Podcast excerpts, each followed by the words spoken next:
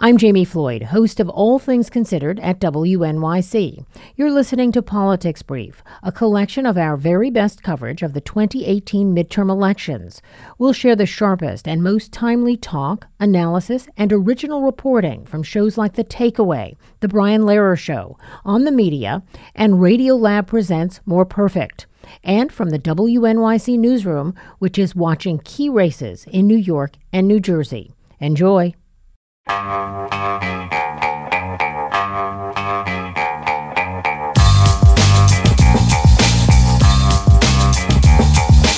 Brian Lehrer on WNYC, and now Republican Senator Ben Sasse of Nebraska. He's written a new book called Them Why We Hate Each Other and How to Heal. Senator, so nice of you to come on again. Welcome back to WNYC.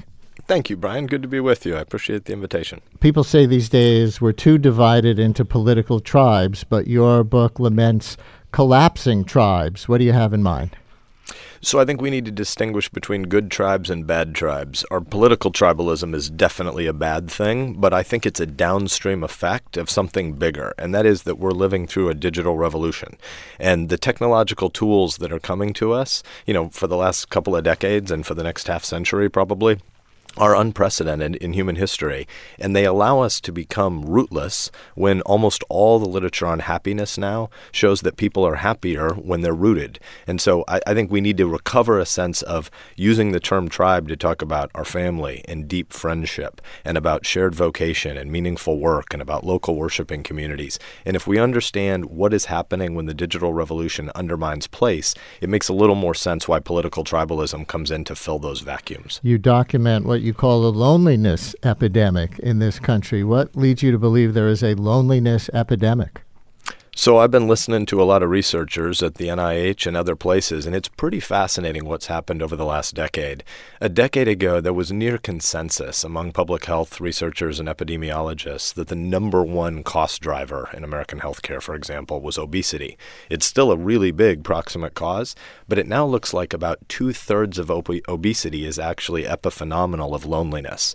So loneliness is coming really, really fast, and it produces lots of other problems. Ob- uh, loneliness is tightly correlated with decreased life expectancy. Loneliness relates to, uh, it's about the same as smoking 15 cigarettes a day. This year, we're going to have the third consecutive year of declining life expectancy in the U.S. We obviously didn't have great data during the Civil War, uh, so there were probably three, three and a half years of declining life expectancy in that four year um, bloodbath. But in the history of data we have, we've never had three years of declining life expectancy. That's weird for the richest nation in the history of the world, and it flows from, from these upstream consequences, uh, these upstream causes around loneliness and community collapse. And you cite the number of times people have dinner in someone else's home or others in our homes, declining over the years. And along with that, you cite the rising size of the average American home. Why that as a contributor to an us against them country? Yeah, it, it's a strange thing. So, uh, first of all, I want to uh, acknowledge some of my intellectual debts. Robert Putnam is incredibly important to all of this literature. There are a bunch of other scholars who've contributed as well, and I'm I'm just borrowing from them.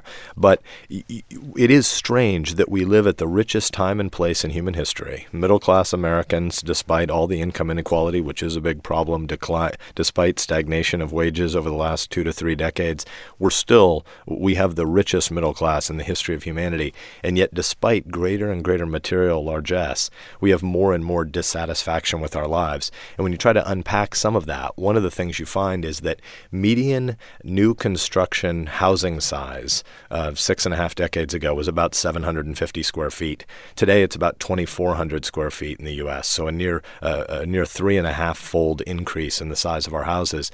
It turns out that doesn't actually make people happier. What happens is when your houses get bigger, they're more and more separated from your neighbors, and statistically statistically, it's less likely that you know the person who lives two doors down, and yet knowing the person two doors down is correlated with happiness. More social media friends isn't, uh, but actual neighbors mm. is. And house size, I guess you're saying, indicates happiness is being defined as getting a little further away from our neighbors, but it may backfire on us. Senator Ben Sasse of Nebraska, my guest on WNYC, his new book is Them Why We Hate Each Other. One of the breakout news stories from your book, if you search Ben Sasse new book online, I, I don't know if you've done it for yourself, but the first thing that's going to come up is a number of stories about how you, a conservative Republican from Nebraska, spend almost 20 pages of the book criticizing Sean Hannity as your prime example of media polarization. How do you see the big picture of that and Hannity's place in it? So I, I, divide the book into thirds, and the long last third is the constructive third. What do we do about it? How do you rebuild neighborhoods? How do you figure out how to get the cell phone off your dinner table so you don't inadvertently send those signals to your kids that you don't really want to be there with them? But the first third is about declining local tribes, traditional tribes, good tribes, neighborly stuff. The middle third, though, is about media consumption, really. It's about politics as well, but it's really about the way that we consume media. And what distant media does is help us think about help in scare quotes help us think about the world in us versus them categories of who we're going to be against. It's really hard if you're trying to find grand meaning in politics instead of the important stuff we should be doing like how do we get a cost effective infrastructure bill done? Uh, if you're trying to find grand meaning in politics you're mostly doing against. You're mostly doing anti-tribe. And more and more of our media consumption especially the ways we consume cable news right now is about who we're against. Nobody nobody's trying to speak to a 70% or an 80% or a 90% America.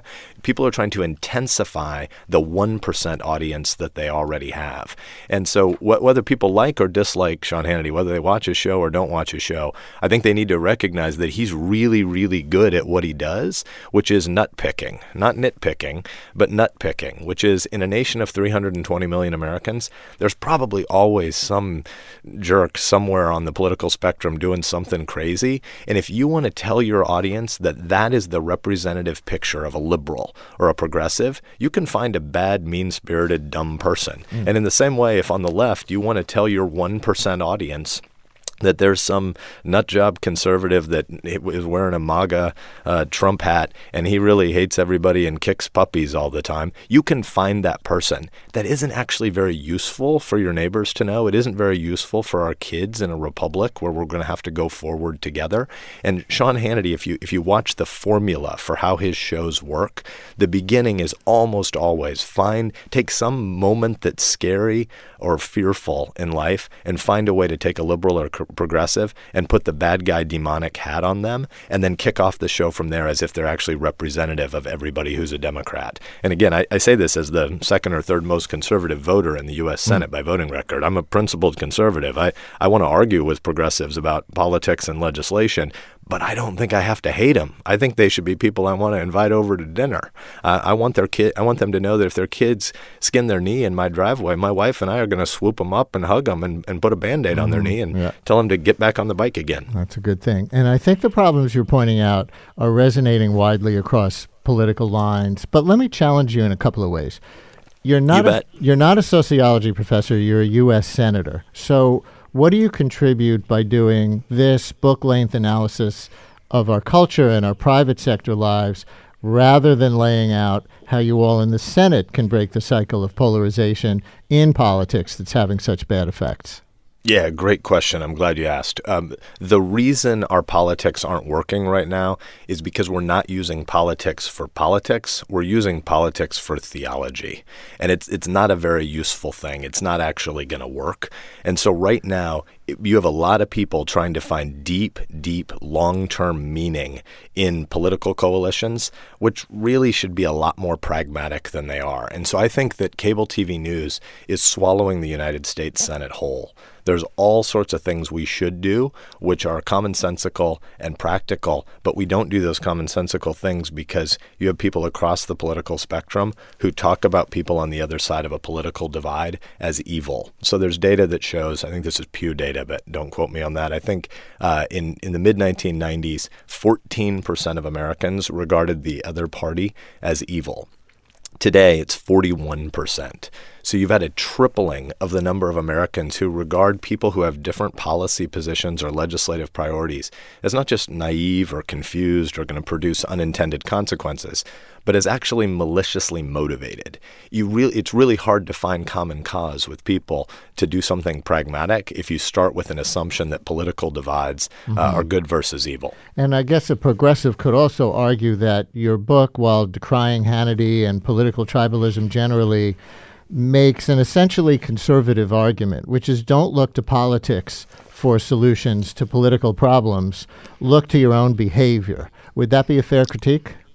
Uh, partly. So l- let me agree in part, uh, but let's also distinguish between two terms. I think small government and limited government are different things. I believe in both of them, um, but limited government is much more important than small government.